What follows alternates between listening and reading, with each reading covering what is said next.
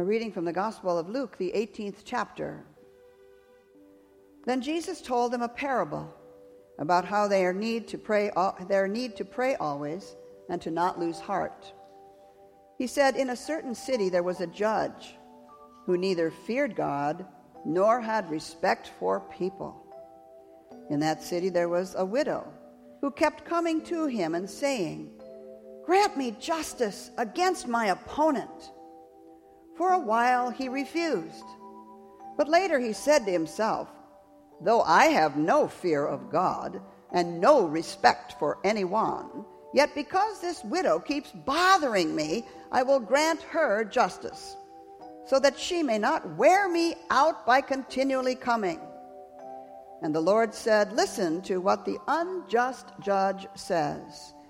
And will not God grant justice to his chosen ones, who cry to him day and night? Will he delay long in helping them? I tell you, he will quickly grant justice to them. And yet when the Son of Man comes, will he find faith on earth? The Gospel of the Lord.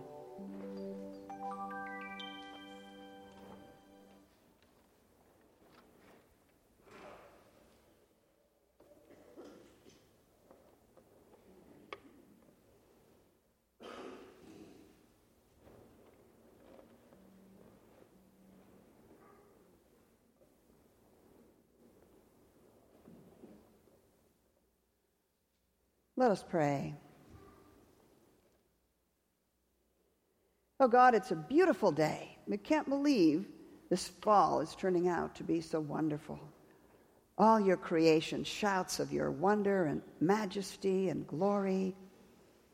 And yet, Lord, we come sometimes with all that beauty surrounding us, with some heartache within us, some hurting, some questioning, some dark places and uh, fears.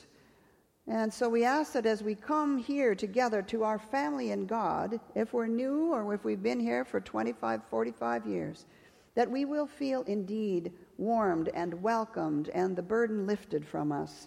Help us to lay our burden down here for you, Lord, and help us to feel renewed, uplifted, loved, and able to walk back out and face this contentious world with new hope, a new promise, and new energy, and the power of your Spirit. In Jesus' name we pray. Amen. You know, it's funny how uh, life can imitate Scripture. I was sitting out in my backyard yesterday in that lovely autumn sun, baking with a little blanket around me. I had a hot, steaming mug of tea. There um, were papers and books and Bibles all around me, tape recorders and whatever, as I worked on today's sermon. And then there was a very familiar dynamic that began. I hear the excited, heavy breathing alongside my fence. When I had hoped so to have privacy and peace and quiet, you know how that is. I ignore her. She persists. Next, I hear her embarrassed owner, Michael, call his energetic black lab, Casey, to leave me alone. Casey, Casey, come back, come back, leave her alone. He even said, can't you see she's working on her sermon? He knows me. But for almost ten years now, she hasn't left me alone. Once upon a time, you see, I fed this puppy in the park that abuts my house. It's a fifty-acre park where many people walk. And she never, never, never forgot that I had treats in my pocket. I was the provider of that. So months and months can actually pass in the winter when I really never see Casey. And yet if she spots me, even from a distance in the middle of the park, she breaks loose and runs to my side, sadly jumps generally up on my chest, which I've tried to change in her, uh, and wants a treat. She wiggles, she moans, she slobbers, and I never, never, never get forgotten. And so, anyway, I thought, well, it's pretty interesting today. She won't take no for an answer. And I try to be strong, but she always finally wins. I was going to sit in that chair yesterday. I was going to stay there. I was very deeply ensconced. It would have taken a lot of work to get up and put everything aside.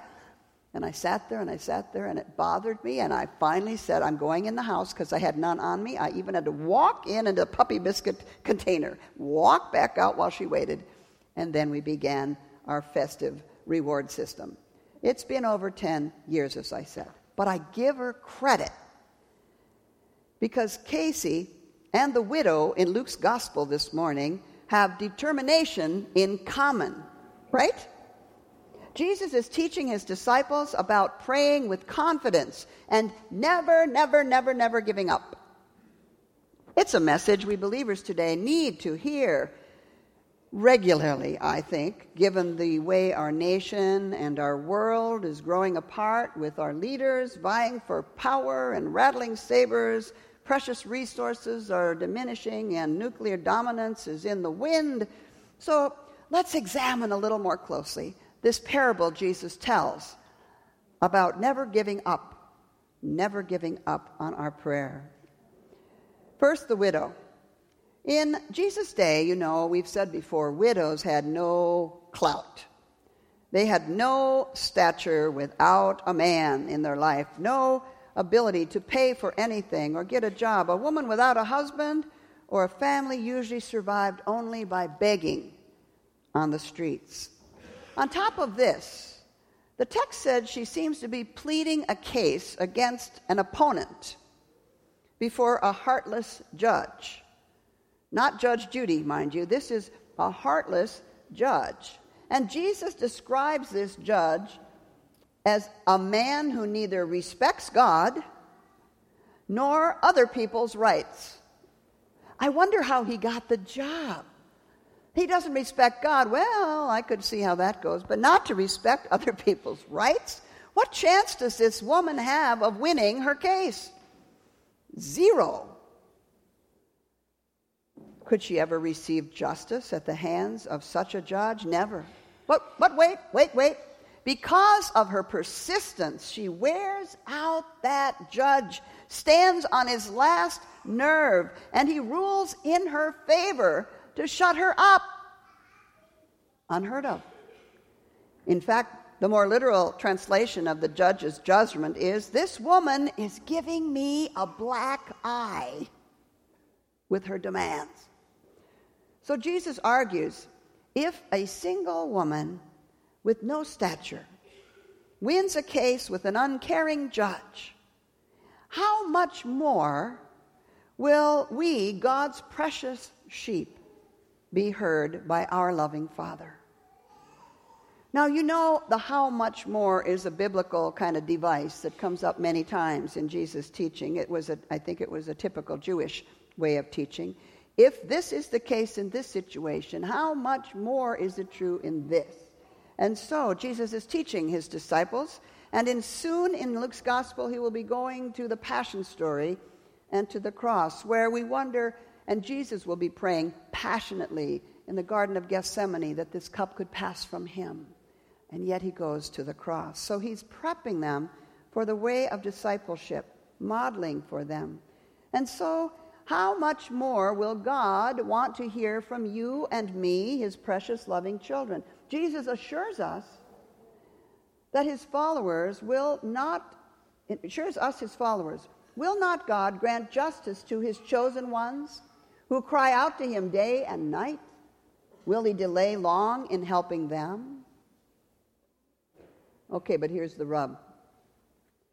We are admonished, you see, to pray always and to not lose heart, even when the answers don't come right away. You know how impatient many of us are? Don't we hope our prayers will really be answered in a twenty-four hour period of time, right? Prayers for healing our loved ones, for a new job option, getting into college of our choice for our children, or finding peace in our rocky society and rocky marriage. We prefer a quick fix in spiritual matters so we can get on with the rest of our life. We really need to slow down in spiritual matters In truth, you see in the scriptures, it may be days, weeks, years, or decades sometimes before God has given an answer to prayer. Think how long the Jews, the Israelites, wandered in the wilderness, out in the desert, waiting to go to the promised land until some died off. They waited and hoped and prayed. God has a different timetable than many of us in our modern societies. We may have to wait.